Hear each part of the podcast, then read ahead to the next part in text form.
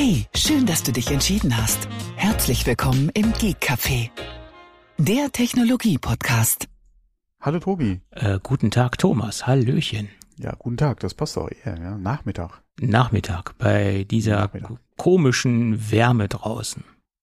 Boah, komm, hör auf. Also diese Luftfeuchtigkeit, die, die macht mich fertig. Aber, ja, mein Gott, aber, ja. Es ist halt Sommer.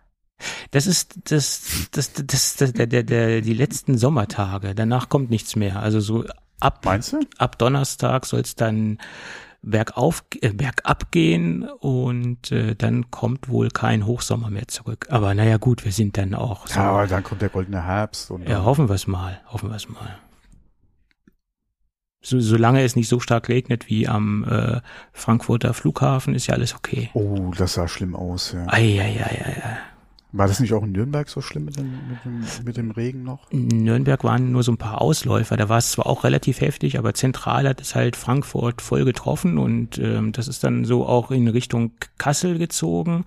Ja, und wo Kassel ist, ist ja Göttingen nicht weit. Und ich hatte echt schon Panik, dass das auch in dieser Intensität äh, zu uns äh, hinaufzieht.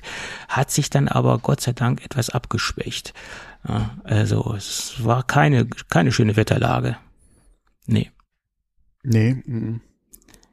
Weil die Bilder, die man da gesehen hat hier, es war schon, Ja. Ja.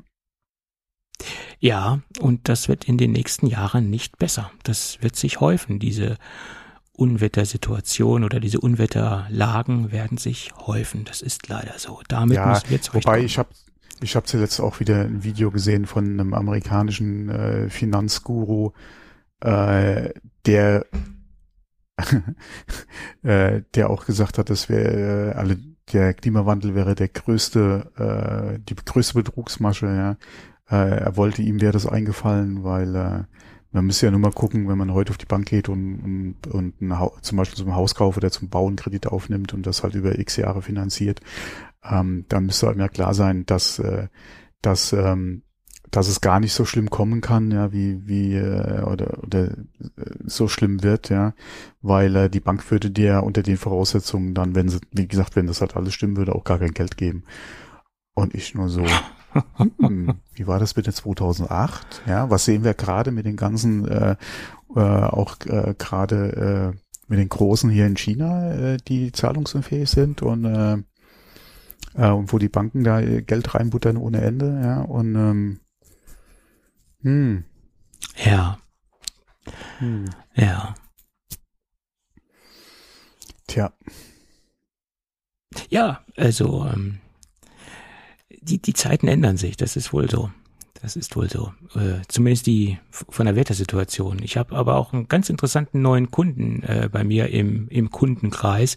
Das ist ein Architekt, der sich auf ähm, ganz normale Häuser in Anführungsstrichen spezialisiert hat, die aber Unwetter, ich will jetzt nicht sagen resistent sind, aber etwas resistenter als die Standardhäuser sind. Und ich habe mich mit ihm darüber lange unterhalten, weil das ja auch so ein Thema ist, was, was, was mich interessiert, gezwungenermaßen, weil ich ja auch in so einer Situation wohne, wo sehr viel Hochwasserproblematik vorherrscht, speziell dann auch, wenn Starkregenereignisse äh, hier vorliegen oder wenn wenn es Starkregenereignisse gibt, haben wir hier unsere Probleme, sage ich mal. Und er sagt auch, er kann nicht verstehen, dass man Häuser noch teilweise so baut wie vor fünf Jahren etc. und nicht auf gewisse Dinge achtet, wie zum Beispiel die Reduzierung von Dachflächenfenster oder Schützung der Dachflächenfenster ähm, weil das sind potenzielle äh, Angriffspunkte für zum Beispiel Hagel etc. Also solche Dinge und oder äh, zu schauen, ob überhaupt ein Keller Sinn ergibt äh, wegen Hochwasser und so weiter. Also dass da jetzt nicht so der Fokus drauf liegt und das ist so sein Spezialgebiet, hat er sich darauf spezialisiert, die die Kunden da hin zu beraten, wie man ähm, bessere Häuser baut, die vor Unwetter geschützt sind oder den Unwetter besser standhalten. Ja, interessant. Auf jeden Fall. ja okay, dass man auf so Sachen halt achtet, sollte man ja eigentlich nicht erst seit jetzt tun, Ja, Gerade wenn man halt weiß, dass man äh, in irgendwie hochwassergefährdeten Gebieten gerade neu baut, ist eh die Frage, welche Vorsichtsmaßnahmen auch, wie gesagt, oder vor Jahren war das äh, ja auch ein Thema, gerade mit Grundwasser etc. Heute hast du das eher weniger, weil Grundwasser fehlt. Aber das war ja äh, vor 20, 30 Jahren auch noch so ein Thema in Gebieten halt mit äh, viel Grundwasser, dass du dann halt den Keller auch entsprechend halt äh, planst. Ähm, das sollte eigentlich, denke ich mal, generell so ein, so ein Thema oder so, ein, so eine Sache sein, wo man sich halt die Gedanken entsprechend drüber macht, ja. Ja, aber das ist halt leider nicht so weit verbreitet, ähm, hm. wie es eigentlich sein sollte. Ne? Es fängt ja schon bei so Kleinigkeiten an, zum Beispiel die Dachrinne etwas größer auszuwählen, als normalerweise der Fall ist, dass sie mehr Wasser aufnehmen kann, äh, die Fallrohre größer zu, zu berechnen etc. Ich meine, das sind so Kleinigkeiten, aber in der Gesamtsumme äh, ist das dann auch entscheidend. Ne?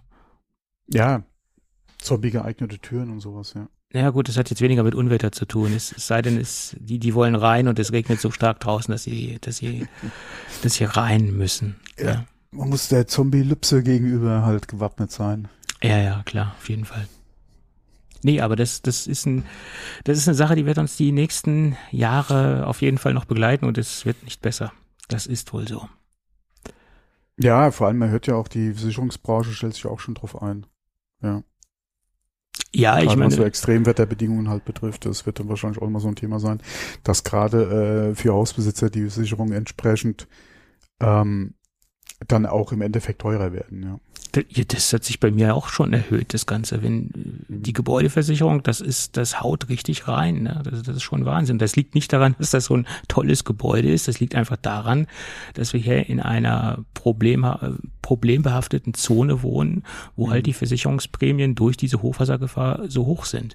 Wir können froh sein, dass wir überhaupt noch vernünftigen Versicherungsschutz bekommen. Äh, das ist schon irgendwann äh, greift zum Beispiel auch nicht mehr die Elementarschutzversicherung, weil die dann sagt, äh, kann nicht abgeschlossen werden für, für das, für den, mhm. für das Wohngebiet oder für den Bereich, wo das Haus steht. Wir sind so kurz vor der Grenze, wo die gesagt haben, okay, versichern wir nochmal, aber etwas weiter äh, nördlich, dann wäre es schlimmer gewesen.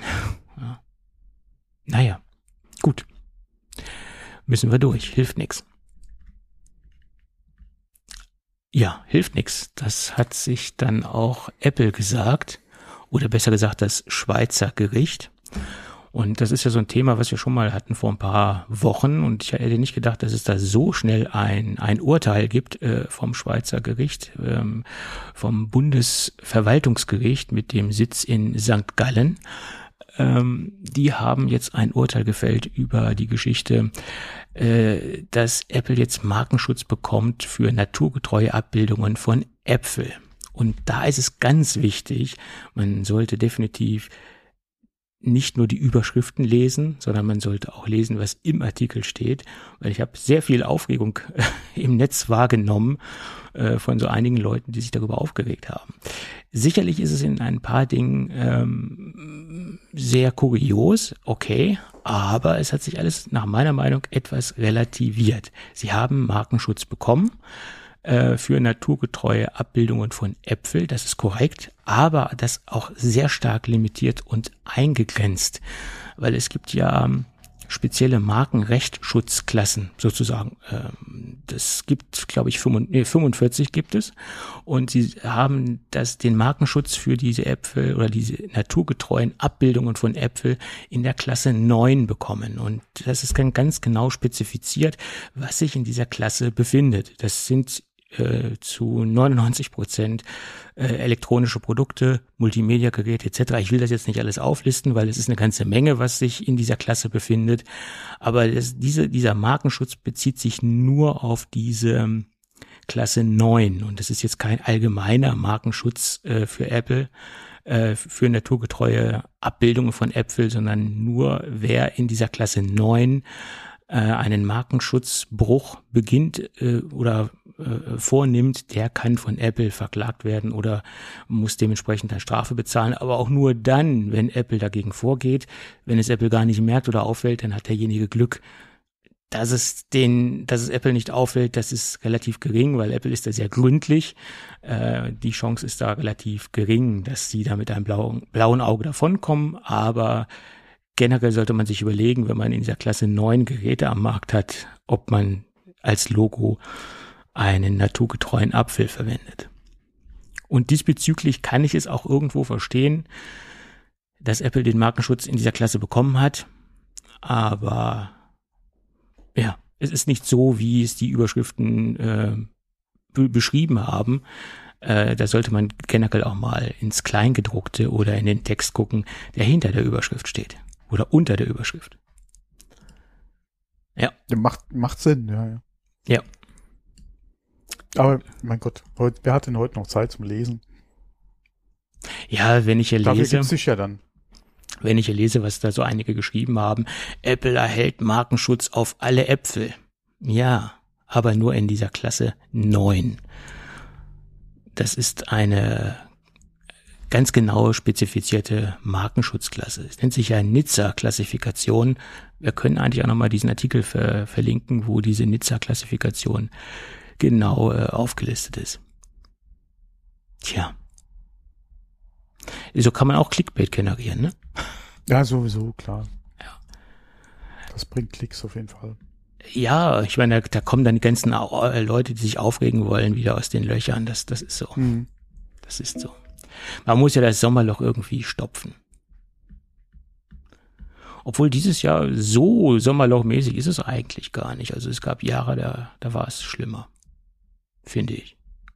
Ja, vor allem, wir sind ja jetzt wieder, das Sommerloch ist ja im Prinzip äh, auch schon wieder vorbei. Ja. Mhm. Wir haben ja jetzt das iPhone. Ja. Im September. Äh, wobei da ist es noch äh, erstaunlich ruhig, ja. Wir hatten schon ein paar mehr interessante Stories äh, so um die Zeit vor, kurz vor dem iPhone. Ähm, ja. Das ist richtig. Ähm, ja, aber wo wir gerade beim iPhone sind, lass uns doch mal über die äh, eventuell kommenden, naja, sie werden irgendwann kommen, das ist sicher. Wir wissen nur nicht wann und in welcher Ausprägung sie kommen werden. Die M3-Prozessoren äh, oder SoCs.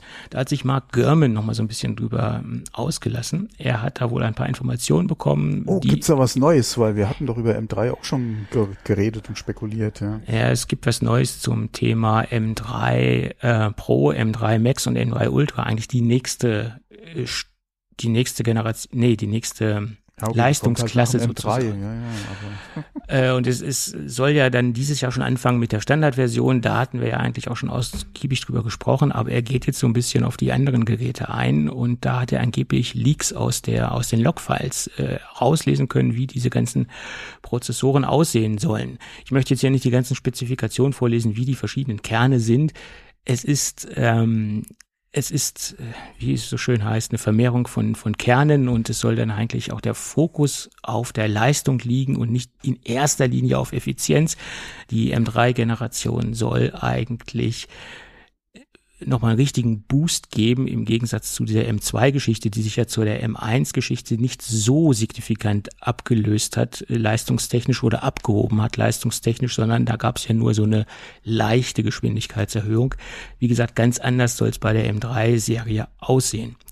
Liegt ja auch so ein bisschen auf der Hand. Man geht ja davon aus, dass das drei Nanometer werden sollen und äh, dann in, in Kombination mit mehr Kernen ähm, denke ich, kann da schon was Leistungsstärkeres draus werden.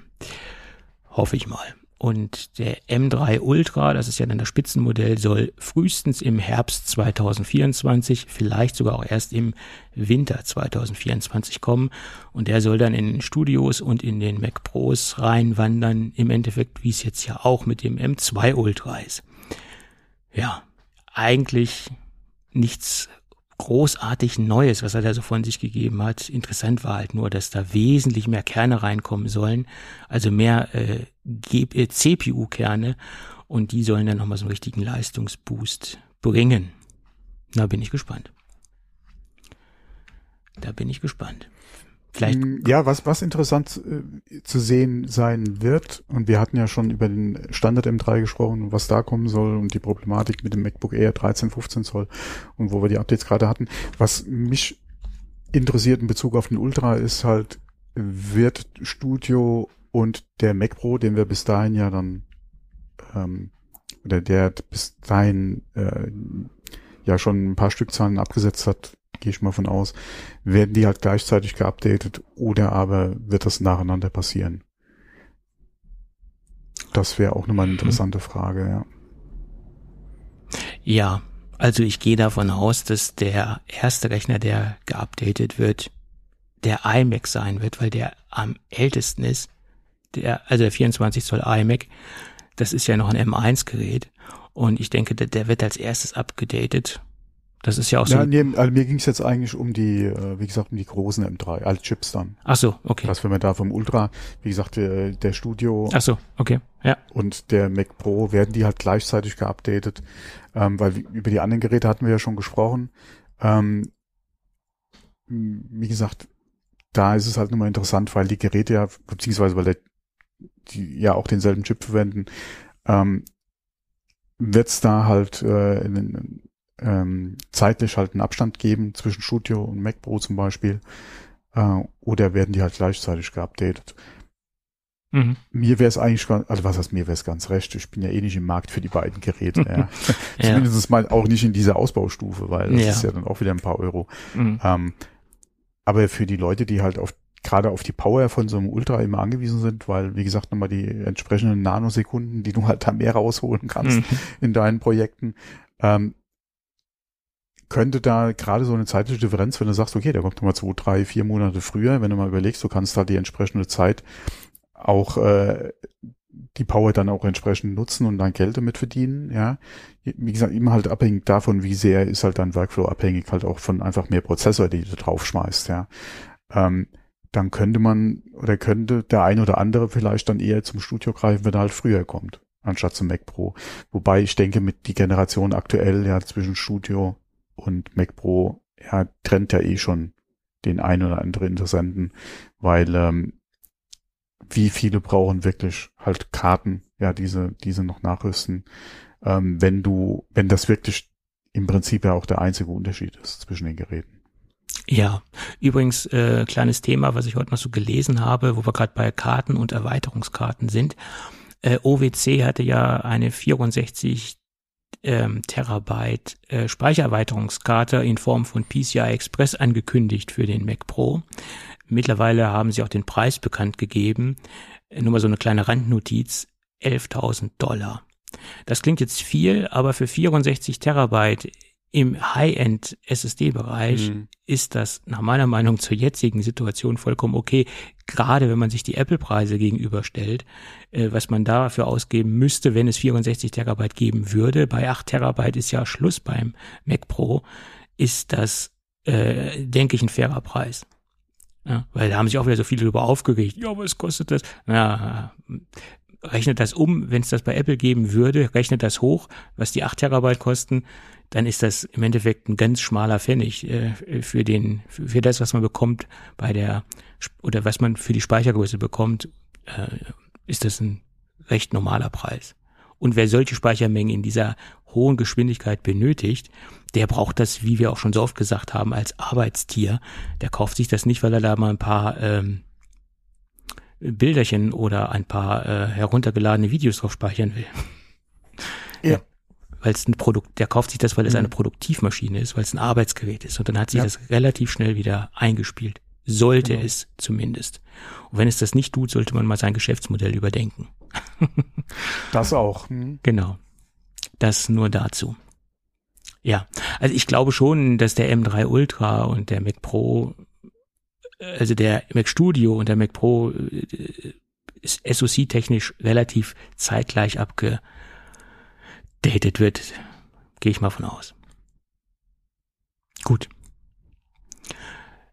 Ja, viel interessanter ist ja, was dieses Jahr noch so kommt. Das ist ja eigentlich viel interessanter als was, was interessiert mich nächstes Jahr. Ich, ich will wissen, was im Oktober vorgestellt wird. Das, das, äh, oder falls überhaupt was im Oktober vorgestellt wird. Das interessiert mich viel mehr. Und da glaube ich halt dran, dass äh, der iMac 24 Zoll abgedatet wird. Zumindest als erstes Gerät. Und ob die restlichen Dinge, die da Mark Gurman so von sich gegeben hat, er, er sprach ja auch angeblich von einem Mac Mini Update. Hm, da bin ich immer noch sehr, sehr skeptisch. Aber okay, schauen wir mal. Wir können es nur beobachten. Ja, okay, äh, Mac Mini, MacBook Pro 13 Zoll, Ja, äh, MacBook Air sind halt die üblichen Verdächtigen für den M3. ja, das ist richtig. Aber Mac Mini ist, ist ja relativ frisch. Hm. Naja. Egal. Wir, ist ja nicht mehr lange hin bis Oktober. dann werden wir es sehen. Genau. Gut. Wo wir gerade beim, beim Wir werden es sehen sind, wenn man die Apple Vision Pro dann irgendwann mal hat, dann können wir auch was sehen. Und mittlerweile ist rausgekommen, dass zumindest in den Prototypen wohl ein Terabyte SSD-Speicher stecken soll. Ich gehe dann mal da ganz äh, frech von aus, dass sich das dann auch in den finalen äh, Geräten befinden wird, wenn sie schon in den Prototypen einen Terabyte reinstecken. Äh, vermute ich mal nicht, dass sich dann die Speichergröße final reduzieren wird. Ist meine Meinung. Das ist halt das große Fragezeichen. Ich wollte auch eben sagen, wenn du schon auf den Entwicklergeräten ein Terabyte hast, dann sollte das eigentlich so die kleinste Speichergröße sein. Damit man ja. davon ausgehen kann, äh, dass man da halt auch entsprechend äh, die Hardware hat, auf die man dann final ähm, halt entwickelt. Wobei, man muss auch wieder sagen, ein Terabyte, mein Gott, ja, äh, 64K, mein Terabyte. ähm, es ist ja nicht die RAM-Angabe. Ja. Nein. Von daher, ob das dann 512 sein werden und da, wie gesagt, dann ab dem Preis und dann ein Terabyte ist vielleicht so das, das, äh, das erste Upgrade, okay. Ähm, aber bei dem Preis, denke ich mal, so ein Terabyte sollte eigentlich nicht unbedingt jetzt so der Diskussionspunkt sein. Ähm, Gerade wenn man auch mal guckt, ja, wie die, wie die iPhones momentan äh, liegen, ähm, beziehungsweise äh, was wir da haben an, an Speicher, ja, macht das glaube ich, schon Sinn, dass man da dann mit ein Terabyte einsteigt, ja. Ja, das ist richtig. Aber wir wissen ja auch alle, was Apple für Speicherpreise aufruft. Von daher, mhm. mh. weil so ein 1 Terabyte iPhone, das kostet natürlich richtig, richtig Geld, wenn man sich das in dieser Ausbaustufe zulegt. Und da kamen ja dann wieder die ganzen Experten. Ja, guck doch mal, was das 1 Terabyte iPhone kostet mit 1 Terabyte äh, das, das, das iPhone 14 Pro mit 1 Terabyte kostet, die haben sich dann wieder versucht, diese Apple Vision auf dieser Ebene schön zu rechnen. ja, obwohl diese, diese Speicherpreise ja utopisch sind, die Apple da aufruft. Das ist ja nicht der, der Marktpreis von Flash-Speicher, den Apple da nimmt. Das ist ja, das ist ja Apple-Aufschlag, den, der da draufgeschlagen wird. Das ist ja fernab jeder Realität. naja. So, dann gibt es einen ganz neuen Bereich, einen ganz neuen Erkenntnisbereich äh, zu, zur Apple Watch, zumindest äh, wahrscheinlich zur Apple Watch 10, die ja kommen soll. Und sie wollen das gleiche hm, Verfahren. Muss jetzt echt nicht mal die neuen kommen? Ja, aber die soll ja relativ bescheiden sein von den Updates. Also da soll sich ja weder vom Design was ändern, noch großartig von den Sensoren. Da soll ja nur äh, ein aktueller, leistungsstarker SoC reinkommen. Der Rest soll angeblich recht gleich bleiben.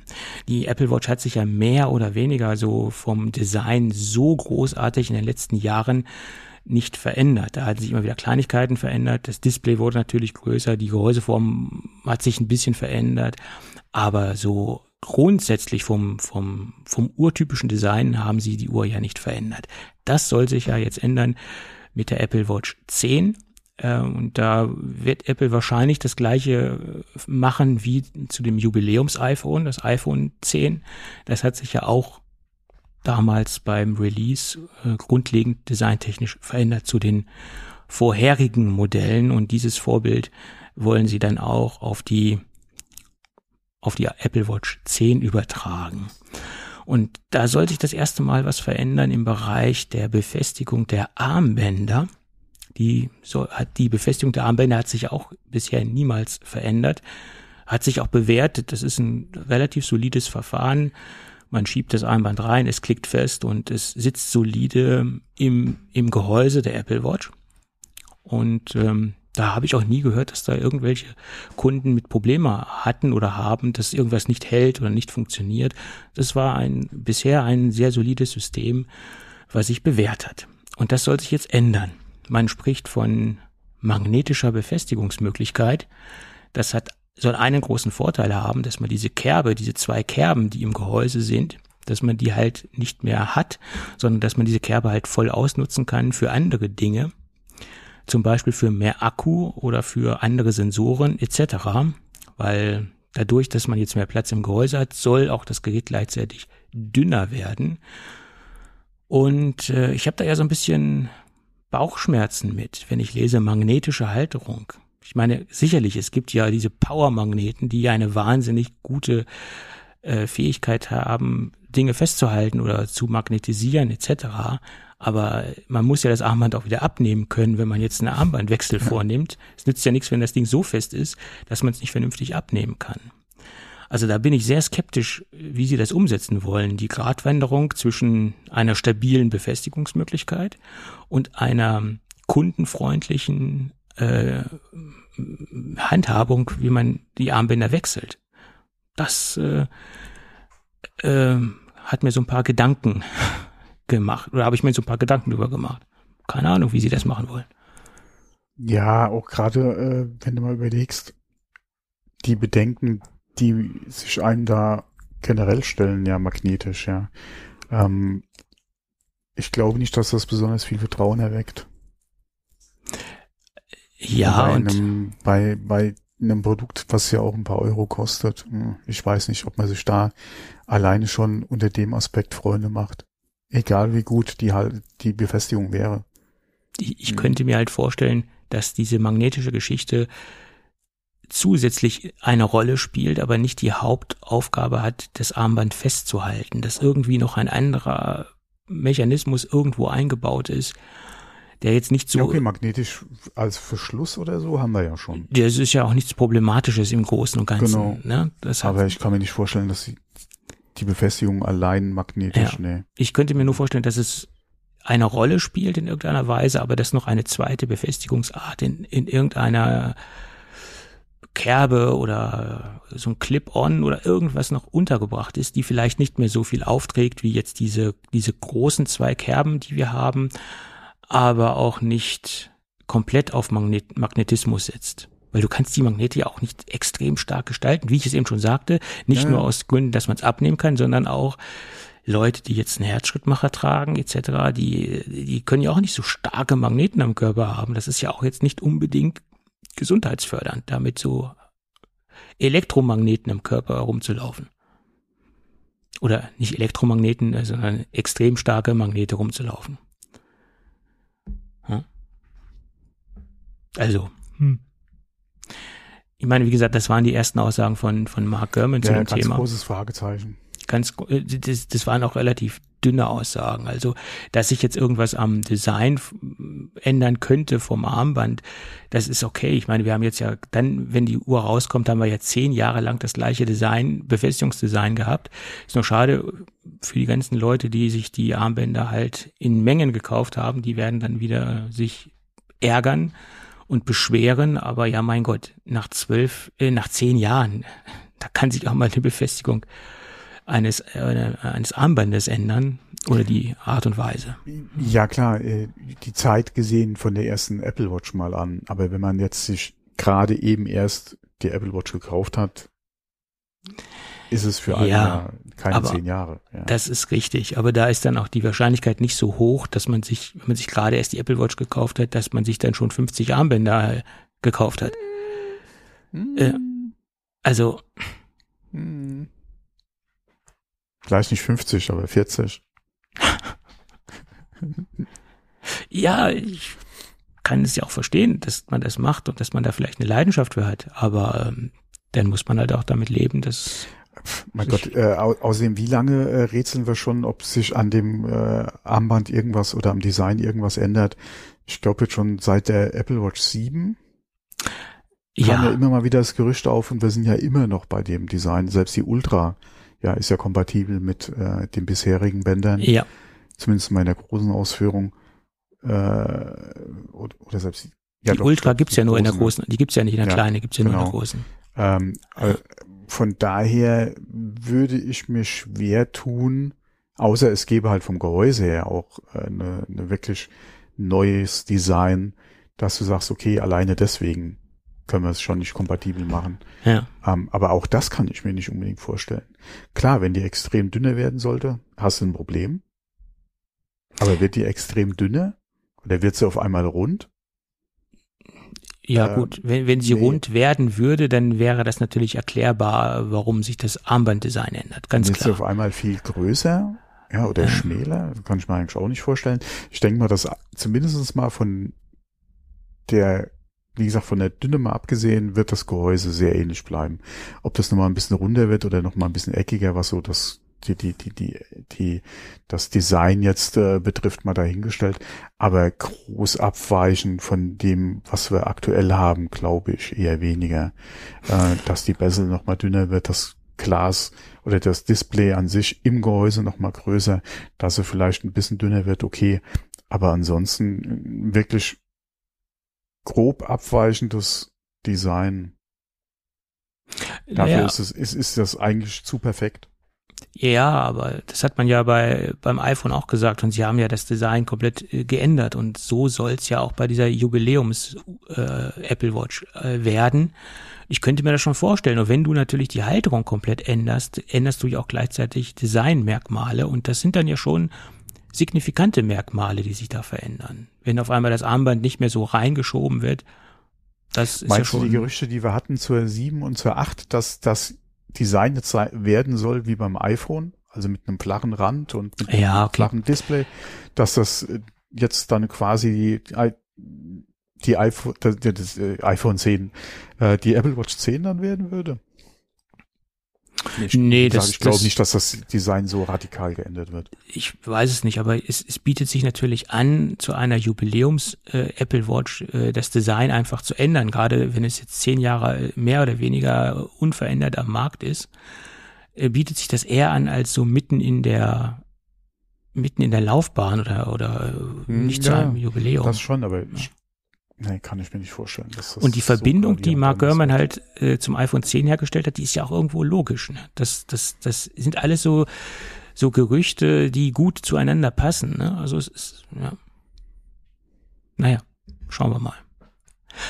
Und das nächste Gerücht zur Apple Watch ist, finde ich auch ganz interessant, ähm, dass Apple an einem neuen Sensor arbeitet. Das, ähm, dieses Gerücht nährt sich aus folgender Sache. Sie suchen nämlich äh, Mitarbeiter, die sich halt mit dieser Sensortechnik auskennen. Und das ist eine Sensortechnik, ähm, die mehr oder weniger die, ähm, die Hautspannung misst. Das sind also Dehnungssensoren. Und Dehnungssensoren kann man in verschiedenen Bereichen einsetzen.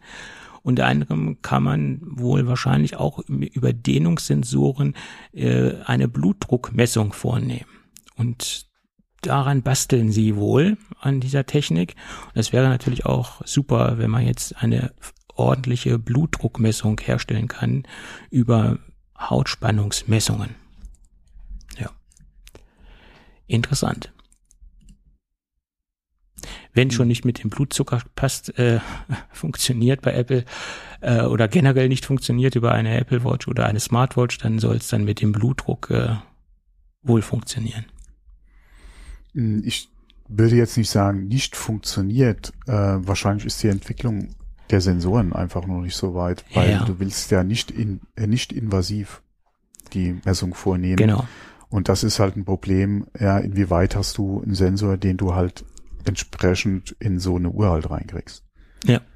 Weil du willst ja auch nicht hier, äh, wie ähm, momentan ist ja auch viel oft äh, Werbung zu sehen äh, für diese ähm, Messsonden, die du halt fest verankerst, Mhm. beziehungsweise halt einstichst und die dann über Bluetooth mit deinem Telefon halt kommunizieren. Sowas willst du ja mit der Uhr nicht, ja. Ja. Ähm, oder du willst ja auch nicht irgendwie äh, stechen, ja, zum Messen. Ja, Ähm, klar. Deswegen hast du da die Problematik, inwieweit und vor allem zuverlässig äh, ist halt so ein Sensor äh, momentan zu kriegen, ähm, der halt entsprechend auch die Zulassung mit der FDA dann einfach durchgeht äh, oder besteht, ja, die Mhm. Prüfungsverfahren zur Zulassung. Und ähm, das, denke ich mal, ist eher das Problem. Ähm, Sensoren gibt's ja schon. Ja, ja. Die Problematik ist, dass halt die Geräte Zu groß noch sind, Nicht- ja. genau zu groß sind. Plus halt die Sensoren, die in der Entwicklung sind, um halt das alles Kleine zu kriegen, noch nicht so zuverlässig die Ergebnisse bringen, dass du die halt auch entsprechend äh, dann ähm, oder in die Zulassung dann einfach kriegst. Mhm.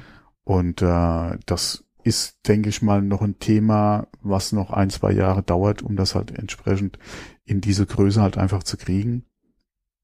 Und das ist halt die Problematik, ja Mhm. nicht, klar kann man sagen, sie, sie kriegen es nicht hin oder sie können es nicht, ja, aber ja, das Problem ist halt, wenn die Technik nicht da ist, kannst du halt vieles nicht, ja.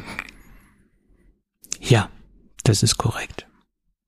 Naja, gut. Aber wie gesagt, Apple sucht Mitarbeiter, die sich im Bereich der Dehnungssensoren auskennen. Und äh, wie gesagt, das deutet darauf hin, dass sie an einem Blutdruckmessungssystem arbeiten. Was aber auch definitiv nicht in die Apple Watch 9 reinkommen wird. Das ist dann was für die Apple Watch 10, vielleicht sogar erst 11. Man streitet sich ja auch, was das Jubiläumsjahr der Apple Watch ist. Äh, gibt es ja zwei Theorien. Ähm, der Verkaufs- oder die Vorstellung der Apple Watch war ja 2014. Der Verkaufsstart der Apple Watch war aber erst 2025. Ähm, ja, 25. Nee, 2015.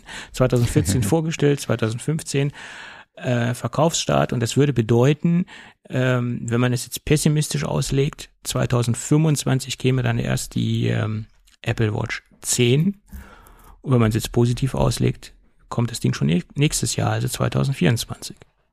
Ja, naja. also wenn du es so machen wolltest wie da, ja, dann stellst du so 24 vor und lieferst du 25, ja. Mein Gott, das kannst du auch machen. Also 24 ist, denke ich mal, schon das Zehnjährige.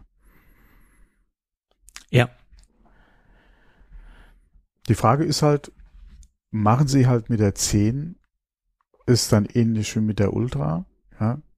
Du hast eine 10 und eine 1010. Mhm.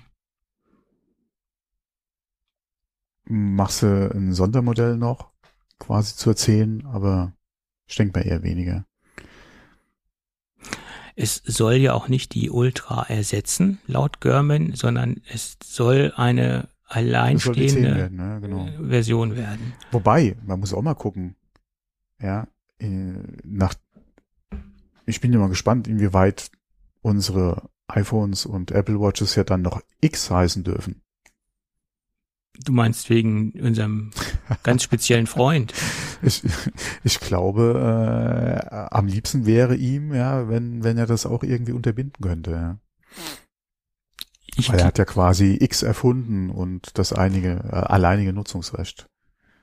Ja, ich habe da heute so einen Bericht gesehen, dass irgendwo der Mark, Mark Zuckerberg noch irgendwelche Rechte hat, äh, in Kombination mit X, aber er hat diesen Joker noch nicht gezogen.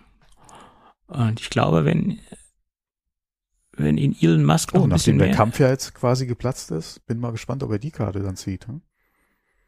Ja. Äh, wie gesagt, war aber nur so eine Überschrift, dass, dass Zuckerberg da irgendwas in der Schublade hat und irgendwo noch so ein paar äh, Rechte auf, auf diese Geschichte hat. Aber ich habe mir den Artikel jetzt nicht ganz durchgelesen. Genau das, was wir eben bemängelt haben mit diesen Überschriften lesen, das habe ich jetzt auch getan. Super, ganz toll, vorbildlich. Nee, ist, ist mir ist mir aber nur so gerade spontan eingefallen, wie ich mich äh, gerade daran erinnert habe, wie, wie ich vorhin durch meinen RSS äh, Reader geblättert habe. Ja. Gut. Ah ja, den Kampf hat er abgesagt, ja. Aber ähm, tja, wundert mich jetzt irgendwo nicht, ne? Dass er das gemacht hat. Ich glaube, ihm ist bewusst geworden, dass er relativ chancenlos ist in, einer, in, seiner momentanen körperlichen Verfassung. Und man, man weiß ja auch, äh, dass Zuckerberg ja Kampfsportarten oder eine Kampfsportart äh, trainiert oder hobbymäßig ja, ausführt. Das ist ja auch Brazilian Jiu-Jitsu, oder? Was er macht. Ich glaube schon, ja. Und äh, der ist ja relativ ja, wobei gut Ellen hat ja, Ellen hat ja auch trainiert. Das ist halt die Frage, wie er die letzten Monate trainiert hat. Äh, alleine körperlich wenn er halt, wie gesagt, im, im, Training ist und vor allem dann auch hier so ein paar Grappling-Techniken beherrscht, ja, äh, würde ich mal sagen, hat er schon oder hätte er gute Voraussetzungen. Das ist halt die Frage, wie inwieweit ist er halt wirklich im Training.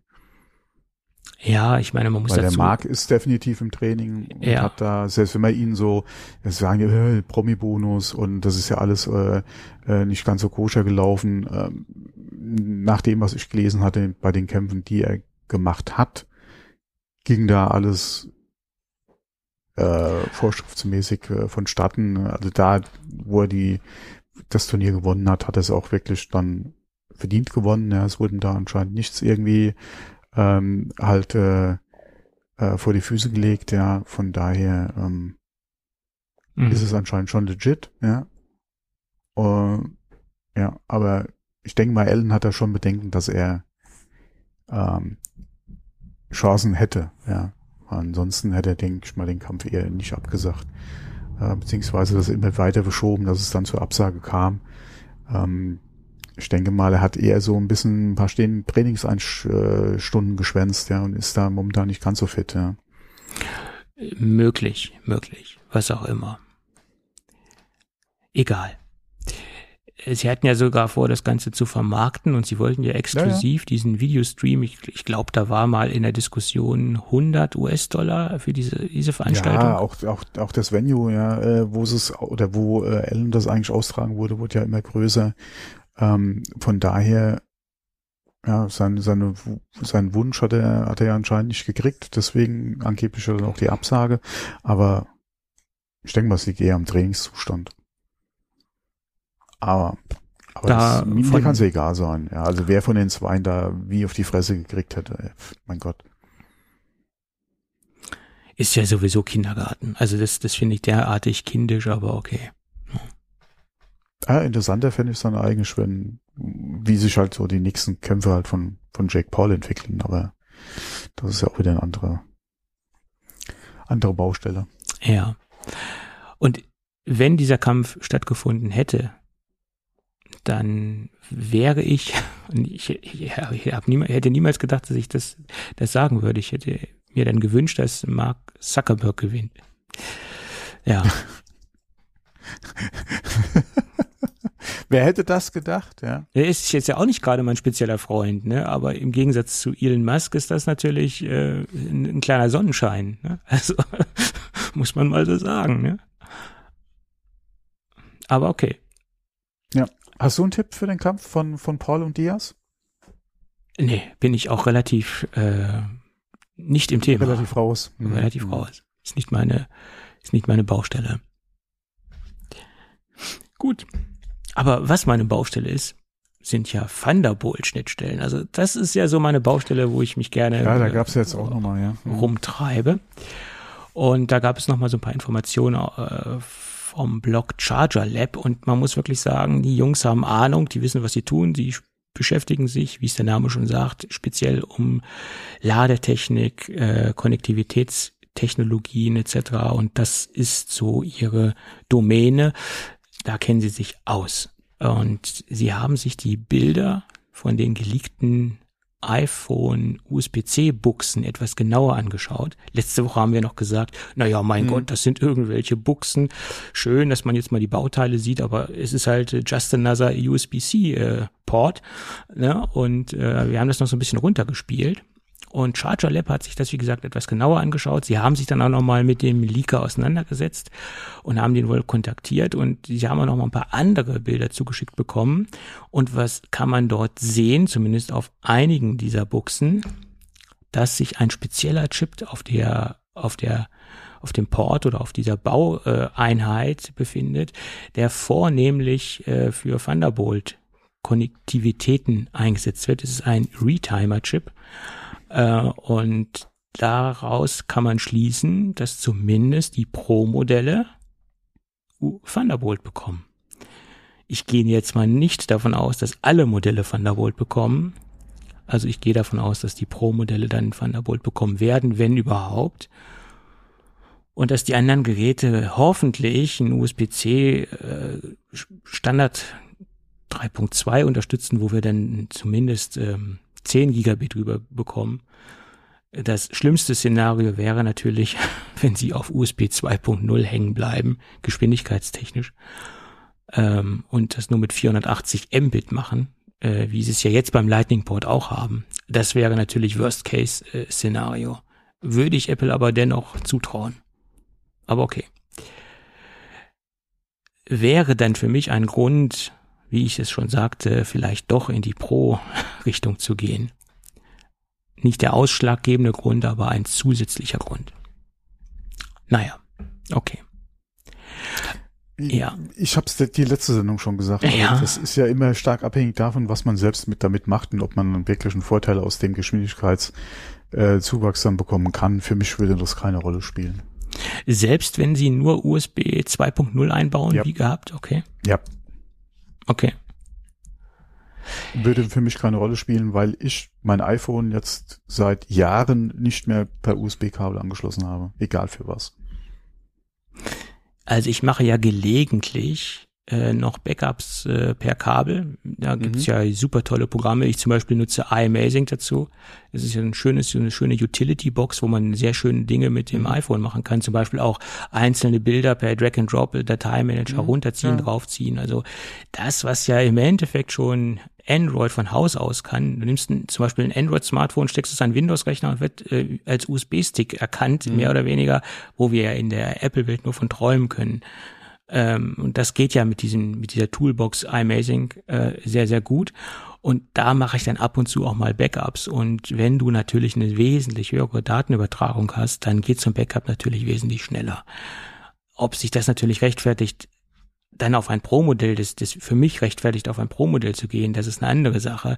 Aber ähm, das müssten natürlich dann viele kleine Gründe sein, die ineinander greifen. Und sicherlich wäre dann Thunderbolt ein kleiner Grund, für mich. Ja. Aber letztendlich. Ja, das ist ja immer, immerhin abhängig davon, was du halt ja. damit äh, machst, beziehungsweise er würde sich dann das für dich rechnen, beziehungsweise lohnen, das mehr an Geschwindigkeit. Ja. Wie gesagt, in meinem Fall. Und letztendlich muss ich schauen, was, was, was die da für das Gerät aufrufen. Und irgendwo ist dann dann noch der Punkt gekommen, wo es dann utopisch ist, für mich preislich gesehen. Na, wo ich dann sagen kann, okay, ich mach's dann doch nicht. Ja, okay, wenn, wenn du dann aber wieder sagst, hier, ich ärgere mich nach einer Woche kaputt, ja, weil ich hier jedes Mal eine Stunde länger auf, äh, auf das Backup warten muss und ich mache das 300 Mal am Tag. Nein, ich mache das äh, einmal in der Woche. Nein, ich sag ja, aber ah. wenn das für wenn das für jemanden halt so ein dann klar kann das Ding äh, dann ein paar hundert Euro mehr kosten. Nur äh, warum ja. sollte ich mich dann über drei Jahre oder zwei Jahre, wo das Gerät äh, dann nutze, jeden Tag ärgern, dass ich hier, wie gesagt, so viel Zeit verliere? Das macht ja dann auch keinen Sinn. Da muss ich halt in den Apfel beißen. Aber das ist ja auch eine andere Voraussetzung, wie jetzt bei mir, der seit Jahren sein iPhone nicht mehr per USB angeschlossen hat. Ja, ja genau. Ja, also ich meine, der, der größte Punkt wäre wahrscheinlich für mich, dass ja der A17 drinstecken wird und in den normalen 15er wird ja das Modell aus den vorherigen Jahren Ja, aber selbst da. Oh. Ja. ja gut, ich meine, wir beide, also zumindest ich, benutze ja meine iPhones sehr, sehr lange. Äh, und wenn, wenn man dann natürlich sich ein iPhone, iPhone kauft, was leistungstechnisch gerade so das Beste ist, was man bekommen kann, hat man ja auch am längsten, wenn man es auf lange Sicht einsetzt, am längsten Performance oder am längsten die Leistung, sage ich jetzt mal. So kann man sich das natürlich auch schön rechnen. Wenn einer jedes Jahr sein iPhone wechselt, ist es ja quasi egal, ob er den SoC vom Vorjahr hat ja, oder nicht. Also, mein Gott. Ja, also auch da wieder abhängig davon, was du halt machst, weil äh, klar kannst du sagen, okay, wer weiß über die nächsten sieben Jahre mit iOS-Updates, was da für neue Funktionen kommen und äh, wie wie hungrig die sein werden. Aber da würde ich eher sagen, wenn du, wie lange hält dein Akku halt durch? Ich würde eher sagen, dass bei vielen Nutzungen äh, wahrscheinlich eher der Akku getauscht werden muss und dann stellt sich, glaube ich, die Frage mit eventuellem Leistungsverlust oder so eher weniger, ja. Ja, das ist richtig. Naja, Interessant ist es dann halt, wie aktuell ist halt deine iPhone-Generation in dem Blick auf zukünftige Updates. Hm. Klar, naja. du kannst auch, wie gesagt, dir alle jedes Jahr äh, immer eine Vor- oder Vorgängerversion von deinem iPhone kaufen. Nur das ist gerade im Hinblick auf Updates beziehungsweise iOS-Kompatibilität äh, eher das Problem, ja. Mhm. Als wenn du jetzt, wie gesagt, sowieso äh, zu einem aktuellen äh, iPhone greifst. Und dann ist halt wie, wieder, wie gesagt, Nutzung, viel Nutzung, viel Ladeverhalten etc., auch wenn iOS da viel gelernt hat. Ja, gerade auch, auch aufgrund des Battery Gates, mhm. ja, äh, wo iOS da viel ge gelernt hat und guckt ja, äh, wie ist dein Ladeverhalten, ja, wie, äh, wann hängst du es dran, ja, wie, äh, wie, wie ist das Ladeverhalten deines äh, iPhones in Bezug auf deine, deine Nutzung. Ähm, da versucht ja iOS auch schon ähm, von sich aus halt das, äh, den, den Akku von, von, äh, von dem Ladeverhalten halt schon zu optimieren. Ähm, und da halt entsprechend lange Lebenszeit äh, beziehungsweise die Akkukapazität halt äh, möglichst lange auf, auf die Nutzungs- oder auf dein Nutzungsverhalten halt auszulegen, dass du halt da über die Zeit gesehen halt nicht so ein, äh, oder keinen hohen Verlust der Ladekapazität dann, äh, dann einfach hast. Ähm, ob das dann wirklich, wie gesagt, der, der, der 17 dann im Vergleich oder der Prozessor dann so viel ausmacht. Naja, der wird ja drei Nanometer Produktionsbreite bekommen, der Chip. Und da kann ich mir schon vorstellen, dass das nochmal ein bisschen was ausmacht. Ne? Ja, aber wie gesagt, wenn du da äh, viel ähm, WhatsApp und, äh, und Internetbanking machst, ob das jetzt äh, der, der Chip dann so viel ausmacht. Für E-Mail und, und WhatsApp ist halt die Frage, ja. Das ist richtig. Ist halt auch wieder die Frage, was, wie nutzt du dein Gerät halt, ja. Ja, das ist richtig. Gut, wo wir gerade bei Laden waren, Aufladen waren, da gibt es auch neue Infos zur Ladegeschwindigkeit. Das soll angeblich auf 35 Watt äh, hochgesetzt werden. Aktuell können wir maximal mit den Pro-Geräten 27 Watt äh, schnell laden, falls man überhaupt von Schnellladen sprechen kann. Selbst diese 35 ja. Watt sind ja auch mhm. jetzt nicht unbedingt Selbst, schnell, Schnellladen. Ich wollte gerade sagen, ja. Mhm. Selbst das Samsung S23 äh, kann 45 Watt und das ist ja noch lange nicht die, das Ende der Fahnenstange. Marktbegleitende also, was, Hersteller also können noch. Fast Chat, was Fast, was Android und Fast Charging betrifft. Ja, ja. Da gibt's Beispiele, ja, die sind ja, also da braucht man sich, glaube ich, nichts schönreden, was jetzt Apple-Laden äh, betrifft. Vor allem, wenn du ins Wireless äh, Charging übergehst, also was du da für Ladezeiten hast, ist schon, ist schon traurig. Obwohl, man muss natürlich fairerweise auch dazu sagen, langsam laden ist für den Akku gesünder als schnell zu laden. Das ist so. Ja, aber man ja. hätte dann gerne trotzdem die Option, dass wenn man mal schnell auftoppen muss ja. oder nachladen muss, dass man zumindest die Möglichkeit hätte mit dem entsprechenden Kabel und Netzteil. Das Ganze könnte man ja auch softwaretechnisch äh, einstellbar machen, sagt dem Motto, ich brauche jetzt ganz schnell den Saft und äh, dann aktiviere ich dieses schnelle Laden und dann kann ich es ja wieder deaktivieren. Das ist ja alles managebar. Das kann, diese ganze Ladegeschwindigkeit ja, kann man ja äh, regulieren und managen. Ne? Oder du machst halt wirklich davon abhängig, ja, wie viel liegt an, ja, und dann ja, halt rein damit. Also wenn du dann wirklich ein entsprechendes Netzteil hast, dass du dann die Power auch reinkriegst, ja. ja. Wenn du halt dann sagst, okay, ich habe die Möglichkeit oder bin zu Hause oder muss es halt nicht nutzen, dass du da entsprechend ein kleineres Netzteil hast, äh, was dann entsprechend gemütlich dein Gerät dann auflädt, okay, kann man alles machen. Aber wie du auch schon gesagt hast, über Software kann man so heutzutage so viel steuern, unter anderem ja auch das Ladeverhalten. Klar. Dann kannst du das auch darüber machen, ja wäre eleganter, um nicht drauf achten zu müssen, welches Netzteil man. Mhm. Ähm, ja, ja.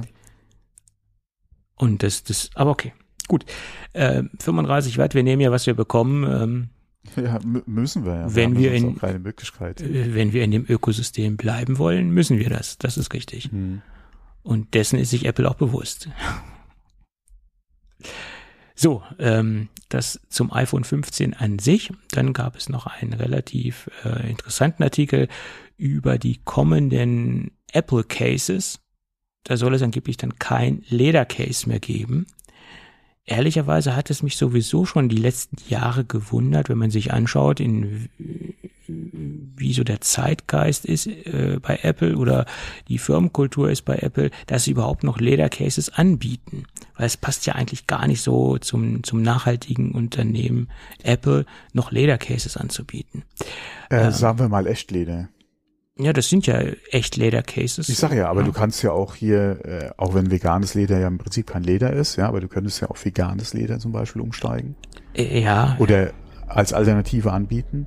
Ähm, das könntest du ja auf jeden Fall weitermachen, oder das könntest du ja dann einführen, zum Beispiel. Also es ist, und es gibt ja sehr gute, ja, äh, auch in dem Bereich Case-Anbieter äh, im Third-Party-Bereich bei äh, für die iPhones.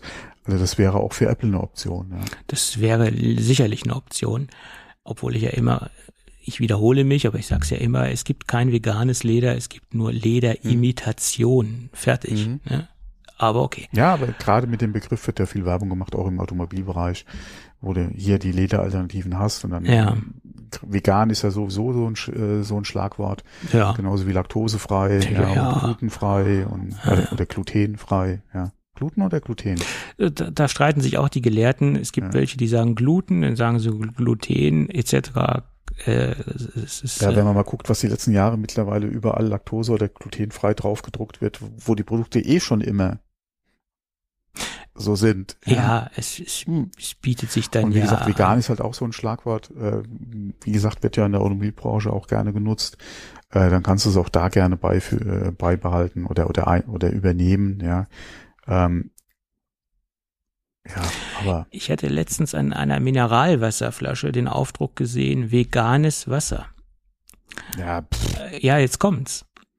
Das hat sich darauf bezogen. Ich habe dann mal bei der Firmenhotline angerufen, äh, wieso da jetzt veganes Wasser draufsteht. Das, das Wasser ist doch an sich vegan. Ja, das ist richtig. Aber das, der Klebstoff, um das Etikett festzumachen, der war vorher bei denen nicht vegan. Der hatte tierische Inhaltsstoffe und der ist hat jetzt es was eher äh, mit der Verpackung zu tun als mit dem Wasser an sich. so ist ja. es. Da hätten sie Mhm. sich anders ausdrücken müssen, nach meiner Meinung. Äh, Es ist ein bisschen irreführend gewesen. Natürlich ist es dann berechtigt, das denn so zu deklarieren, dass jetzt auch die Klebstoffe komplett vegan sind. Das ist ja genauso, wenn du Gelatine, Gummibärchen etc. ist ja ein ähnliches Beispiel, obwohl es dann ja ein Inhaltsstoff ist. Ähm, aber okay. Aber äh, wo überall Werbung gemacht wird äh, mit vegan, ist es schon interessant, sagen wir es mal so. Ja, also keine Ledercases von Apple, äh, ja, okay. Oder zumindest keine echt Ledercases, ist in Ordnung, kann ich mit leben. Die Apple Ledercases waren nach meiner Meinung für, für, den Preis sowieso nicht so hochwertig. Da gibt es marktbegleitende Third-Party-Anbieter, die wesentlich bessere Produkte bauen, ähm, sogar zu angenehmeren Preisen. Aber das ist ja auch immer nur eine persönliche Geschichte. Oder Geschmack. Ja. Ja. Ich hatte, glaube ich, nur einmal in meinem Leben Original Apple Case und das ähm, gefiel mir nicht so. Sagen wir es mal so. Aber das ist vielleicht auch nur ein Einzelschicksal. Ja. Ah nee, zweimal. Ich hätte mir noch das, äh, den Bumper kostenlos damals kommen lassen. Ach so, stimmt, den Bumper hatte ich auch mal, ja, genau. Es gab ja kostenlos einen Bumper, damit man das, Das war iPhone, damals hier Antennagate. ne? Antennagate, damit man das iPhone jetzt auch richtig halten kann und nicht mehr You're falsch. holding it wrong. Genau. Ja, ja, stimmt, das hatten wir auch alles mal, ja. Und da gab es sogar eine extra App für, die man sich runterladen konnte, das, das iPhone Bumper. Äh, ja, jedenfalls konnte man da dann äh, sein iPhone anmelden. Das, die App hat dann automatisch geguckt, ob man überhaupt berechtigt ist dazu. Also hat dann die Daten vom iPhone ausgelesen und dann konnte man darüber in Kombination mit seiner Mhm. Apple-ID den Bumper Den bestellen. Bumper, ja, genau. Ja, so ist das. Ja, Und was es da im Third-Party-Bereich schon auf einmal für Bumper gab, auch ist Aluminium, ja, passend für dein iPhone-Modell und so ein Kram, ja. ja. ja. Das ähm, gab es alles. Ja, das gab es alles, ähm, ist ein gutes Stichwort. Es ist ein Prototyp aufgetaucht vom iMac G3 mit, ähm, mit, mit einem Touchscreen aus dem Jahre 1999. Und da sollte man auch nicht nur die Oh, da Über... hatten wir doch jetzt gerade, äh, ge- generell, iMac hatten wir doch jetzt gerade Jubiläum, ne? Das ist aber schon länger her jetzt. Es ist, ist äh, Ja? ich glaube schon fast ein halbes Jahr her, dass wir 25-jähriges äh, Jubiläum hatten. iMac. Sicher. Ja. Also schon auf jeden Fall ein paar Monate her. Ich glaube, da hatten wir auch drüber gesprochen. Keine Ahnung. Aber Ah, okay, gut, dann habe ich da irgendwas verwechselt, ja. was interessiert mich mein Geschwätz aus den letzten Sendungen? Ja, Ich ja kann- vor allem, wenn es dann wirklich so lange her ist. Ich hab kann mich auch nicht mehr daran erinnern, in welcher Sendung das war. Also da müsste ich wirklich in, in die Sendungsnotizen reinschauen, also unsere Dokumente reinschauen, wo das war. Aber zurück zum Thema. Es ist ein iMac. Nein, nein, nein, nein, das, der iMac-Jubiläum, alle 25-Jähriges, das hatten wir doch jetzt erst. Ja, aber es ist schon mindestens zwei Monate her. Nee, nee, nee, nee, nee, nee. Ja, aber ein Das paar war im Wochen. August. Das war im August. Na, na gut. Jetzt, Egal. jetzt gucke ich nach. Du- Au, jetzt gucke ich nach. Augenblick. Jetzt will er es Äh, wissen. Apple, Apple, Apple, Apple, iMac, iMac, iMac. Äh, Also August war es definitiv nicht. Das war äh, Juli. 15. August 98. Okay. Äh, All-in-One Desktop iMac 15. August 98. Genau, CRT-Display, bla bla bla bla bla, 4 Gigabyte, bla bla bla bla. Okay. Ähm, gut, ich Ja. nehme alles zurück und behaupte das Gegenteil. Okay, So, okay. dann Happy Haben Birthday nachträglich zum Genau. Jubiläum, 15. August äh, iMac. Also knapp, ja, Ähm, ich kann mich dran erinnern, als wäre es gestern gewesen. Ähm, ja. gut, aber gehen wir in das Ich Jahr, fast einen gekauft damals. gehen Aber wir in, fast. äh, der war mir damals ähm, zu klapperig irgendwie. Aber egal. der, der knarzte auch so ganz komisch. Also der aller, allererste iMac, dieser äh, Blon äh, Blondie wollte ich gerade sagen, Bondi Blue iMac. Blondie Blue, das ist auch schön. Äh, Ja, äh, äh, oder Chandler äh, mit äh, was was was äh, mit Drums Blazer, Blazer Black, Blue Blazer Black, und war da auch irgendwas. Ja, ja. Jedenfalls ein Jahr später gab es einen Prototypen mit einem Touchscreen-Display. Und bei dieser Nachricht ist es auch wieder ganz wichtig, äh, nicht nur die Überschrift zu lesen, sondern auch das, was danach kommt. Weil dieser Prototyp, der kam nicht von Apple. Das war ein modifiziertes Produkt äh, von einer Firma, die sich in den Staaten auf äh, Touchscreen POS-Systeme spezialisiert hat. Also Point of Sale POS, also Kassensysteme mehr oder weniger, würde Mhm. man, würde man in Deutsch sagen. Und die Firma hieß EloTouch. Und der YouTuber MJD, der hat sich das Ganze mal angeschaut. Der hat nämlich so ein Prototyp in die Finger bekommen. Und der hat das Ding auch zum Laufen bekommen. Und man sieht mehr oder weniger ein angepasstes Mac OS 8. Ja, damals hieß das Mac OS 8. Äh, es hieß schon mal Mac OS, bis es dann kurzzeitig anders hieß und jetzt ja wieder Mac OS heißt. Also da lief ein angepasstes Mac OS 8 drauf ähm, der dann äh, quasi das Ganze über, über den Touchscreen bedienbar machte, diese Anpassung.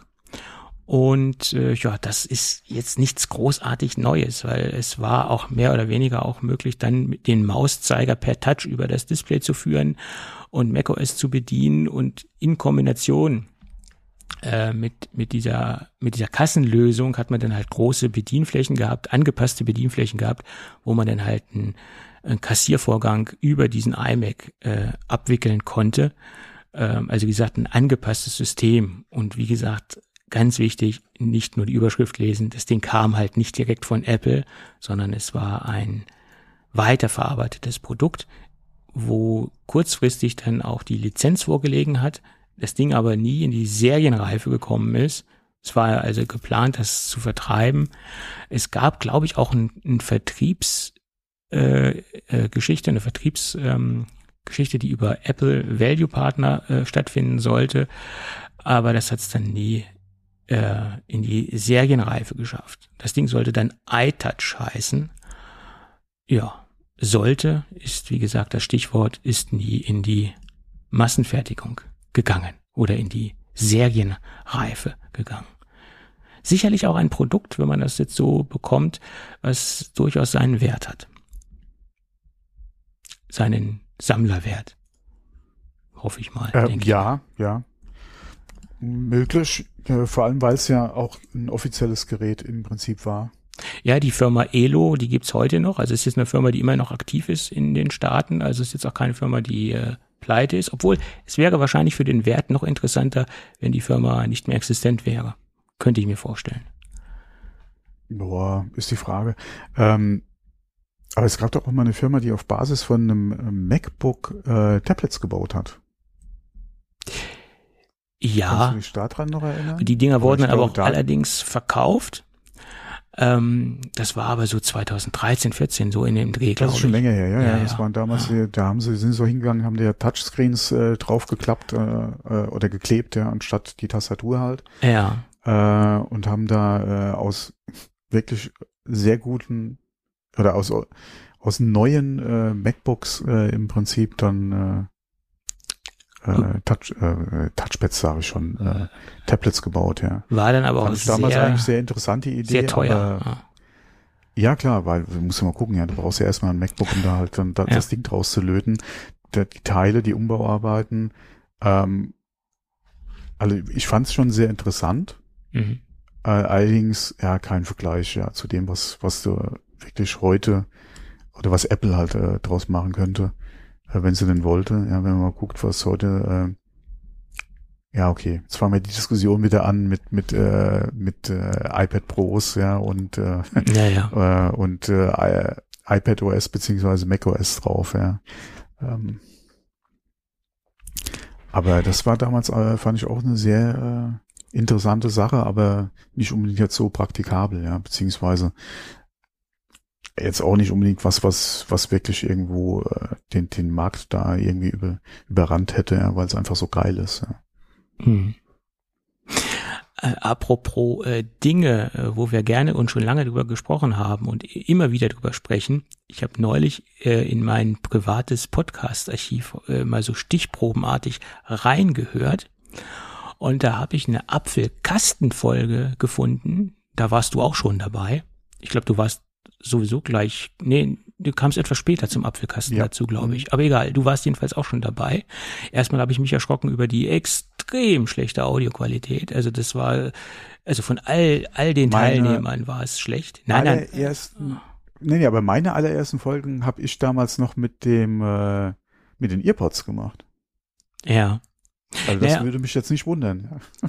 Und ich meine, da wird dann erstmal bewusst, ich meine, ich, ich finde jetzt unsere Audioqualität jetzt auch nicht herausragend, aber im Gegensatz zu dem, ah, was wir damals produziert ja, ja, haben, ja, ist das schon relativ ähm, äh, okay, was wir heute senden. Und ich sag mal so, wir haben das damals auch alle gehört, weil wir hatten ja auch im Vergleich dessen war, genau. waren alle ja, waren alle damals, ja bescheiden. Erstens mal ne? damals und wir hatten ja nichts. Ja. Genau. Aber was wir damals in der Folge schon thematisiert haben, da ging es dann auch um die nächste iPhone, äh, iPad-Generation, die vor der Tür stand. Und damals haben wir uns schon fast alle gewünscht, eine Multi-User-Geschichte, dass sich mehrere Leute auf dem iPad anmelden können und das gemeinsam nutzen können. Das hat man damals schon diskutiert und wollte man damals schon, schon mhm. haben. Und wir haben es bis heute nicht. Also, ja. ne, das sind auch eindeutig Entscheidungen von Apple. Äh, die sollen sich alle ein iPad kaufen und die sollen jetzt nicht eins für alle haben. Das sind rein politische Entscheidungen, genau wie macOS auf iPads nicht läuft. Technisch wäre das alles machbar. Aber wie gesagt, ist mir gerade eingefallen, weil ich habe gerade an diese Stelle reingeklickt, äh, wo wir da über diese iPads äh, Multi-User-Geschichte gesprochen haben. Und habe ich gedacht, guck an, da ist ein Thema, was sich schon jetzt Jahrzehnte ja, durchzieht. Wobei, wobei ich würde sagen, ein iPad ist eigentlich, wenn man mal so die kleinen oder früher, wo man gesagt hat, hier das Mini ist eigentlich auch was für Kinder, ähm, eine Sache, die fast so persönlich ist wie ein iPhone. Ähm, mm. Von daher kann ich schon damit gut leben, dass es da keine Multi-User-Möglichkeiten gibt. Ich würde mir es gerade im Firmenumfeld äh, und äh, bei wünschen als Funktion, gerade wenn man da äh, vielleicht auch ähm, je nachdem, wie halt die Arbeitsplätze organisiert sind, da vielleicht nicht für jeden Mitarbeiter dann ein Gerät hätte, ja, dass man da, das, da, wie gesagt, da entsprechende Funktion hätte. Aber für mich jetzt privat. Naja, sobald du ja mit hm. deinem User angemeldet bist, ist es ja dann auch persönlich, weil du ja in, in deinem Nutzerkonto drin steckst. Dann hast du ja deine persönlichen Daten. Ja, aber wie gesagt, jetzt privat, wenn Kommt. meine Frau das iPad nutzen will, dann würde ich sagen, kauf dir eins. Das kann man natürlich so, so abhandeln, das Ganze. Aber ich meine, okay, gut, wollen wir jetzt nicht ausdiskutieren. Nein, das ist schon eine Funktion, wo man sich fragen kann, warum nicht. Aber es sollte eigentlich relativ einfach zu implementieren sein. Ähm, Gerade weil wir es ja auch vom, von macOS her ja schon seit Jahren in einer guten Version haben. Warum nicht unter iOS? Gerade auf dem iPad. Wie gesagt, iPhone brauche ich jetzt nicht, aber würde schon Sinn machen, ja. Ich habe, ich hatte letztens einen, einen Privatkunden, eine, eine Mac-Familie sozusagen. Die hatten alle ein iPhone und hatten auch ein, ein iPad das war ein Familien-iPad. Dann ging es aber um ihren, ihren Mac. Da war ich dann etwas erstaunt. Da stand, da stand ein Original Apple Studio Display. Okay, nichts Verwunderliches. Äh, ob, und ähm, dann standen da drei Mac Minis übereinander. Aha. Okay. Und eine Logitech-Tastatur, äh, wo man halt umschalten kann, drei Eingabegeräte. Ich weiß gar nicht, ob es eine Logitech war. Jedenfalls irgendeine Bluetooth-Tastatur, wo mhm. man auch die äh, äh, angemeldeten Geräte umschalten kann, etc. Und eine MX Master, wo das, glaube ich, auch ging. Und da hatte jedes Familienmitglied einen eigenen Mac. Die haben dann immer nur das Thunderbolt-Kabel umgesteckt. das habe ich so auch noch nicht gesehen. Ich meine, das hätte man ja günstiger handhaben können. Aber es war ein zentraler Ort, wo sie gearbeitet haben. Das war so, so ein Wohnzimmerbereich. Und da standen dann diese drei Macs und jedes Familienmitglied hat dann halt umgesteckt. Das habe ich so in der Aus Ausprägung auch noch nicht gesehen. Mhm. Vor allem wieso? Letztendlich hätte man sich einen großen, leistungsstarken Mac Mini kaufen können, also mit genügend Arbeit, äh, Speicherplatz, wo man dann auch die ganzen mhm. Nutzer speichertechnisch unterbringen kann, hätte drei Nutzer anlegen können und gut ist. Genau. Wenn man sie sowieso nicht parallel benutzt, die Rechner. Also äh, ja, ich habe dann auch nicht den Hintergrund erfragt, äh, äh, aber man, man sieht die kuriosesten Dinge. Naja, egal. Da, da sagst du was. Ja. Egal. Ähm, wo wir gerade bei Mac Mini waren, das ist eine tolle Überleitung. Da gibt's nämlich ein sehr, sehr schönes YouTube-Video. Man muss dazu sagen, dieses Video wurde von einem Spezialisten angefertigt und das gilt halt auch für das Ergebnis, was dabei rauskommt. Das kann nicht jeder. Das können noch nicht einmal äh, zertifizierte Apple-Werkstätten, weil das ist äh, eine ja On-Board äh, wäre es dann bei einem Reparaturdienstleister. Hier ist es eine On-Board Austauschgeschichte. Letztendlich ist es so, dass dieses Video zeigt, wie man eine SD, äh, SSD Karte oder ein SSD Baustein Speicherbaustein aus einem Mac Mini M1 rauslötet und eine neue größere Speicherflashkarte einlötet. Äh, selbst bei diesem Lötvorgang, das ist SMD-Löttechnik, da braucht man eine spezielle Lötstation zu, da braucht man erstmal ein extrem ruhiges Händchen zu, also das ist die erste Geschichte und halt auch, man, man muss halt wissen, was man tut. Also das ist nicht trivial, das, da hört Fachwissen zu. Selbst wenn jetzt einer dieses Video sieht und meint, ach, das mache ich jetzt auch, ich gehe mal auf zu 99 Prozent davon aus, dass er danach Elektroschrott generiert hat.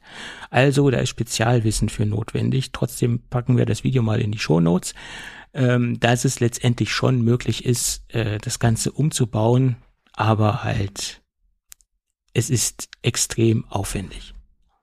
Und es hört extrem viel Fachwissen dazu. Ja, so ist es. Günstiger wäre es, gleich die richtige Speichergröße zu kaufen. Ja, auf jeden Fall. Ja. Aber wie gesagt, das ist halt ein Spezialist, der das macht und ich glaube, bei dem ist auch mehr der Antrieb gewesen, so nach dem Motto, weil ich es kann oder weil ich es ausprobieren wollte, um zu zeigen, was möglich ist, wenn man sich auskennt. Hm. Ja. Gut, dann sind wir eigentlich Ach so, es, Apple wurde noch ein Patent zugesprochen äh, für Face ID für den Mac. Ja. Wann oder ob es überhaupt kommen wird, das äh, ist fraglich. Ja. Und ob man das auf dem Mac wirklich braucht, ist genauso fraglich. Darüber kann man auch diskutieren.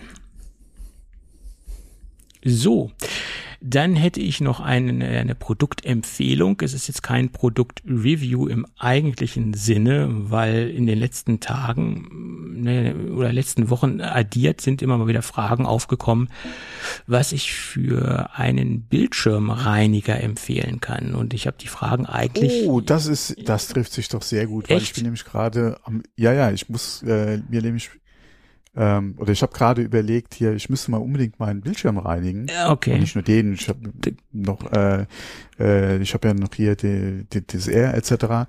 Ähm, vor allem meine Frau. Und äh, da habe ich nämlich gerade überlegt, ich habe nämlich nichts mehr hier. Früher hatte ich mal so diese billigen Bildschirmreinigungstücher und so ein Kram. Äh, billig ist nicht gut. Ja, und da war ich nämlich gerade im Überlegen, äh, du musst mal unbedingt gucken und dir was besorgen. Das wäre super, ja. Ja, das, das, das ist ein Produkt, was ich mittlerweile seit über zwölf Jahre, Jahren einsetze. Jetzt nicht das gleiche, oh, also sondern ich habe immer mal wieder nachgekauft. Hat sich mhm. bei mir persönlich bewährt. Das erste Mal auf diese Marke äh, bin ich äh, aufmerksam geworden, äh, wo ich bei der Firma Gravis in der Werkstatt war. Ähm, und habe mir mal angeschaut, was die da so machen. Ich hatte einen Bekannten, der da gearbeitet hat und äh, also ich hab, ah, okay, also ich habe da nicht gearbeitet, nein, sondern, nein, ah, okay. Ähm, nee, nee, das, ich glaube, das hätte man irgendwie schon mitbekommen, wenn ich da mal gearbeitet hätte. Ich, das hätte ich schon mal äh, fallen lassen, das Ganze. Nein, ich habe einen Bekannten, der da gearbeitet hat und ähm, irgendwas wollte ich da etc. Und dann habe ich gesehen, dass überall an, je, an jedem Arbeitsplatz diese Fläschchen rumstehen, diese Reinigungsfläschchen der Firma Rogge. Rogge ist ein deutsches Unternehmen, die sich auf ähm, Display-Reinigung spezialisiert haben. Ähm, und da habe ich gesagt, äh, ist das jetzt, nehmt ihr das jetzt speziell oder nehmt ihr gerade das, was günstig ist? Nein, nein, da haben wir einen, einen Vertrag mit, das ist das was wir getestet haben bei uns intern äh, in einem Auswahlverfahren, das ist nach unserer Meinung das beste Reinigungsmittel. Hm, habe ich gedacht, okay, habe das dann auch vor zig Jahren dann irgendwie innerlich wieder so äh, zu den Akten gelegt. Und dann war ich mal in Hannover im Apple Store und äh, einer Genius Bar, äh, ganz neu, wo der Laden aufgemacht hat. Ähm, und habe dann neben neben diesem Bereich gesehen, wo dann, wo auch der Mac steht, dass da auch so ein Reinigungsfläschchen der Firma Rogge gestanden hat. Da habe ich nur gedacht, hm, okay, ja, äh, wird vielleicht nicht international beschafft, das Ganze, sondern wird äh, dann vielleicht lokal beschafft, weil Rogge ist eindeutig ein deutsches Unternehmen. Sie werben auch auf ihrer Internetseite damit, äh, Made in Germany, biologisch abbaubar, tralala, hast du nicht gesehen. Okay habe ich nachgefragt, ja, das wird bei uns, das, das kriegen wir immer zentral angeliefert. Das ist wohl so, das, das Nonplusultra. Okay, und dann habe ich mir das, äh, wie gesagt, äh, da habe ich es gesehen, da hatte ich es aber auch schon im Einsatz. Ich habe ich es, wie gesagt, nach dem Gravis-Besuch hatte ich es mir dann auch irgendwann später gekauft und war dann auch die ganze Zeit damit zufrieden. Und wie gesagt, erneut habe ich es dann nochmal gesehen, ähm, wo in Hannover der Apple Store aufgemacht worden ist. Der, der war ja erst vor ein paar Jahren aufgemacht worden. Okay. Und wie gesagt, äh, habe ich mir auch nichts weiter bei gedacht. Und ich war ja neulich auf der WWDC. Mhm. Und ich war ja auch im Café Max, das ist ja so das, das große mhm. zentrale Café dort. Und da kann man ja auch bei, äh, die, sein Kaffee auf einem iPad bestellen. Und wenn da so drei, vier, fünf Leute waren, haben ihren Kaffee da vorne auf, auf, ihrem, auf, das, auf dem iPad bestellt, dann kommt von hinten eine nette Dame rausgeschossen und reinigt sofort das Display. Und jetzt wirst du es nicht glauben. Was hat die Frau in der Hand? Ein Fläschchen von der Firma Rogge. Und die machen dort mit einem deutschen Reinigungsmittel ihre Displays sauber. Das war dann für mich das Zeichen, ja, das muss ja wirklich sehr, sehr gut sein. Ich meine, es gibt ja sicherlich auch in den Staaten äh, Reinigungsmittel. Ich meine, wir wissen ja auch alle, dass Apple auf, auf deutsche äh, Firmen steht. Die komplette Glasverkleidung oder die kompletten Gläser von, von dem Außenbereich oder auch von dem Innenbereich, von dem, von dem Donut oder von dem Raumschiff da, die kommen ja auch aus, aus deutschen Landen sozusagen. Einige Möbel, äh, gerade in den Apple Stores, kommen ja zum größten Teil, glaube ich, aus Deutschland. Äh, also Apple steht ja auf äh, Qualität Made in Germany und es hat mich halt, wie gesagt, etwas verwundert, dass selbst das Reinigungsmittel aus Deutschland gekommen ist. Und deswegen meine Empfehlung für alle diejenigen, die mich in der Vergangenheit gefragt haben, was ich für ein Display-Reinigungsmittel verwende, aus dem Hause oder von der Marke Rogge. Gibt es bei Amazon. Es gibt nämlich gerade auch eine kleine Aktion. Naja, so viel sparen tut man da ehrlicherweise nicht. Man spart gerade mal 30 Cent, aber immerhin, es gibt eine Bundle-Aktion, äh, da kann man einmal in Rogge Duo Clean äh, 250 Milliliter ähm, Displayreiniger, der auch für Fernseher, für Bildschirme, für alles äh, möglich, äh, äh kann man für alles verwenden, ist gerade im Angebot in Kombination mit einem Original wie Leder Reinigungsmikrofasertuch. Ja gibt es gerade für 10,60 Euro. Und 250 Milliliter klingt wenig, wenn man das als Cola-Dose trinken möchte, aber wenn man damit ein Display reinigen will, ist das sehr, sehr ergiebig. Ein, zwei Sprühstöße für ein iPad Pro reichen vollkommen aus, um das ganze iPad zu reinigen. Für ein iPhone reicht ein Sprühstoß aus und man kann das ganze iPhone reinigen. Also es ist sehr, sehr ergiebig. Man muss da ja auch nicht das Zeug literweise draufkippen. Einfach drauf sprühen und äh, dann mit dem Mikrofasertuch abwischen. Und streifenfrei gute Reinigungsergebnisse. Ja.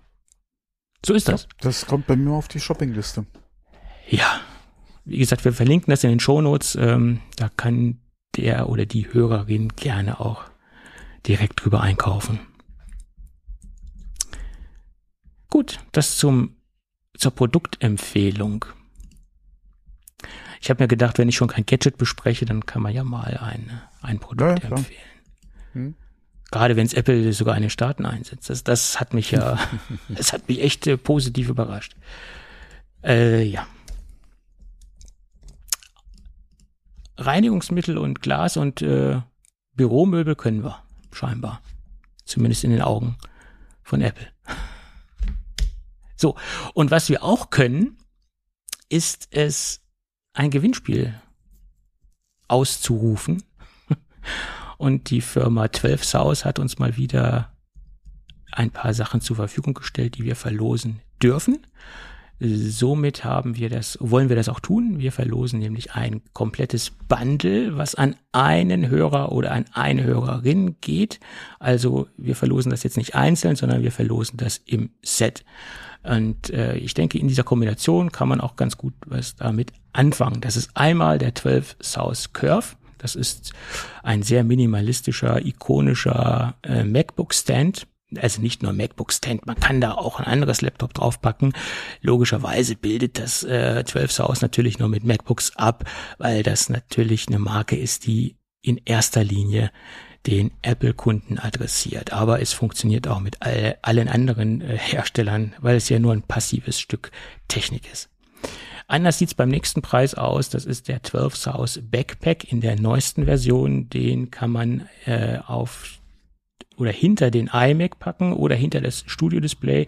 Er wird an den Standfuß befestigt und man kann dann dort Dinge drauf befestigen. Wir hatten das auch schon im Review. Diese Backpack-Geschichte ist ja auch schon ein Traditionsprodukt aus dem Hause 12 South und hier verlosen wir das in der neuesten Version und in der neuesten Kompatibilitätsstufe zu den aktuellen Geräten. Äh, dann packt 12 South in das Paket einmal den Hoverbar Duo. Haben wir auch schon ausführlich besprochen. Ein wunderbarer, flexibler iPad-Stand. Äh, anpassbar auf alle aktuellen iPad-Modelle von Apple, da in der Breite verstellbar. Und einmal den 12 South Airfly Pro.